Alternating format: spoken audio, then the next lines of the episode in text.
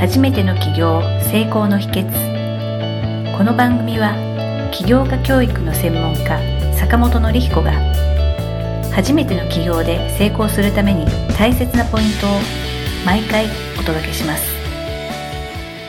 はゲストをお招きしております。石川慶吾さんです。よろしくお願いいたします。よろしくお願いします。石川恵子です。はい、今日はですね、起業家の先輩である石川さんに、どういう感じでそのビジネスアイデアを考えられたのかということをえーお話ししていただきまして、皆さんのアイデアを作る時の参考にしていただければと思っておりますので、えーよろしくお願いいたします。よろしくお願いします。私は化粧品販売をしてるんです。化粧品ってね、石油でできてるんですけれども、私の扱ってるのは化粧品が石油でできていないんですね。っていうのも私ね、小学校5年の時に手に湿疹ができて、それから20年間ステロイドを使ってたんですよ。それがね、あの30歳の時に化粧、それを教えられて、その化粧品、今の扱ってる化粧品を使うことによって、私ね、手がね、綺麗になったんですよ。ステロイドから抜けれて、すごく綺麗になったんです。そんなんでトラブル解消できる化粧品ということで、私は皆さんにそういうことをお伝えしたくて仕事にしました。使っていただくと皆さん必ず綺麗になるんです。で、体にもいいので。それで今仕事で頑張っております。ありがとうございます。今お話しいただいた中で、まあ、ご自身のビジネスのきっかけとして、ご自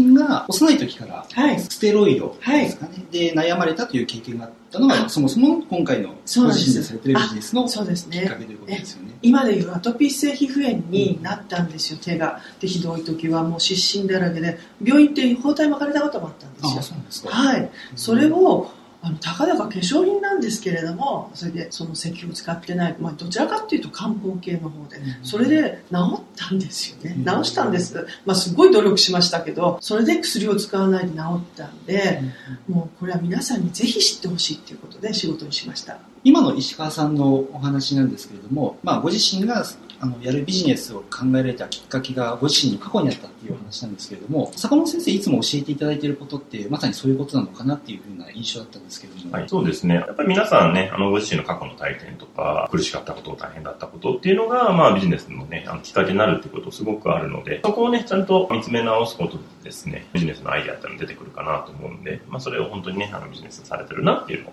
感じますね。もうちょっと今のお話を少し深く教えていただきたいんですけれども、まあ、例えば私だったら今年もうすぐに41になるんですけども、41歳の私からすると、一口に過去って言っても、学生の時もあれば、30代の時もあれば、幼い時とか、いろいろあるんですけれども、例えばどの辺の過去の体験っていうのが、ビジネスのアイデアにとって非常にこう重要な影響力のある過去かっていうのってありますでしょうか、基本過去はまあ全部ね、その人の歩んできた歴史だったりするんであれなんですけど、一番遡ると本当に子供の頃の体験とかですね、結構そこってすごく大事だったりするので、実は結構多いのが子供の時やりたかったことが大人になって違う形でやってたりとか、実践してたりとかっていうことすごくあるので、そういったところから掘り出して、まあ自分書を書いてみたりとかっていう形で引き出していくと、自分のやりたいことっていうのが見つかるっていうのはすごくよくありますね。例えば子供の時に夢中になってたことが大人になってから企業のアイディアの影響があるっていうことなんですけども、石川さんの場合ですとやりたかったことではなくて逆にご自身の苦しかったというか、悩んでたことが今のビジネスの影響に大きく影響を与えているということですよね。そうですねはいそういうやってたことっていうのはどちらかというとプラスのことだと思うんですけれども、そうじゃなく悩んでたことっていうのもまたビジネスのヒントになるということは往々にしてあるんでしょうか？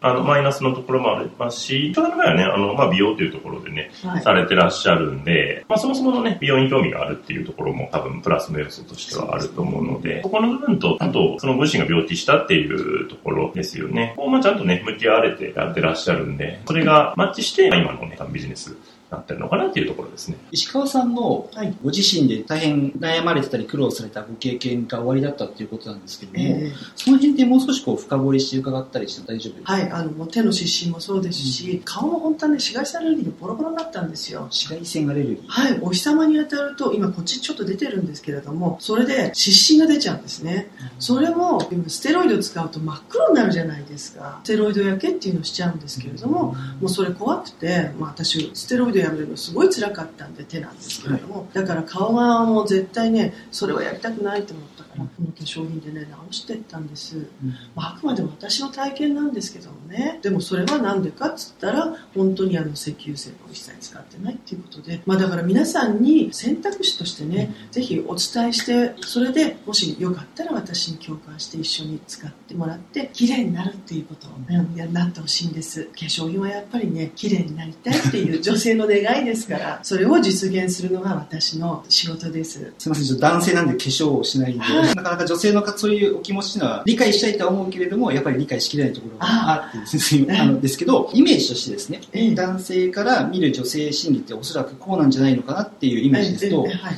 やっぱり女性の方って皆さん、綺麗になりたいとか、ええ。もう少し言うと綺麗に見られたいっていうあのであそうで、すね。はい。女性の皆さんだったら誰しも持ってらっしゃるうん。お気持ちだと思うんですね。はいはい。その上で化粧品っていうのはええ、ある意味不可欠なツールだと思うんですけれどもええ、今のお話を伺ってると、うん化粧品を使って肌にダメージが出るってことは、何かを犠牲にしてまで綺麗になんなきゃいけないのかっていう、なんか二者選択を迫られるようなイメージがあったんですね。ああそうなんですか。はい。ただ、実際の今お使いの化粧品というか、うん。もうちょっと言うと、ご自身の経験から、うん。そういうものを犠牲にせずに、女性としての願望というか気持ちである、綺麗になりたいっていう願いも叶える方法はないのかな、みたいな、えー。そういうところが、綺麗になるっていうのはいつまでも若くありたいってこれはもう男性もそう思ってますしやっぱりね本当に綺麗になるものそれがそういう体に悪いものでいいのかなっつってやっぱり本当に私たちが自分の使うものっていうのは体にいいものっていうことでそれを販売するっていうのがね何でも売ればいいよってことじゃなくて使った皮膚についたものって体の中浸透してきますんでそれもだから体にいいものそしてなおかつ綺麗になるものこれがねやっぱり本当に販売したいものなんですよ。お伝えしたいと思ってます。私の受けた印象なんですけれども、はい。まあ、非常にこう楽しそうだなっていう印象を受けたんですね。起業家の方って、まあ、楽しくあるべきだって坂本先生から よく、はい、ご指導いただくんですけれども、ある意味そのいい例というかですね、典型なのかなっていう感じがしたんですが。そうですはい。ね。まあ、石川さん本当にね、されて、すごく、まあ今は本当にご自身の本当にやりたいことを仕事にされてるなと思うんですけど、そこからも質問したいんですが、石川さん今のお仕事を始められて今何年目でえっとね、はい9年目です。はい。はいそれ以前ってどういう仕事されて、どういうきっかけで、まあ今の仕事を始めようと思ったのかって、その辺ちょっと教えていただきたいなと思って。はい、学校卒業してすぐはまだ芝居をやってたんですけどその後はやっぱり子供も生まれて生活のために生命保険やったりとかあと事務員やってました。一般事務員、うん。でももうある程度年齢いくとねなんはいか自分の人生考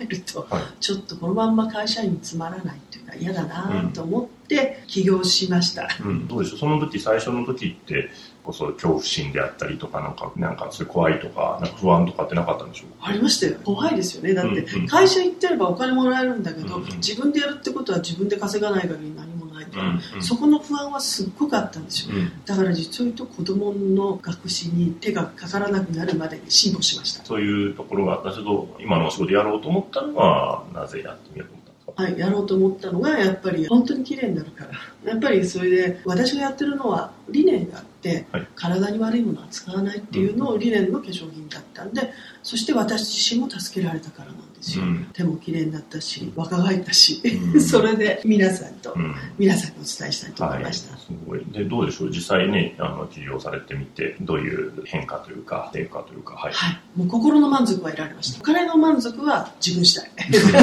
まだまだこれからあのもっともっと満足得られると思いますけれども、うん。もう本当に心の満足は得られました。だからすごくね、私は何があっても楽しいです。うん。あでも大事です。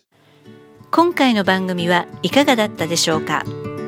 あなたの起業の気づきがあれば幸いですなお番組では坂本典彦への質問をお受けしております坂本典彦公式サイトよりお問い合わせください坂本典彦公式サイトで検索してくださいではまた次回もお楽しみに提供は世界中の一人一人が志を実現できる社会をつくる立志財団がお送りしました。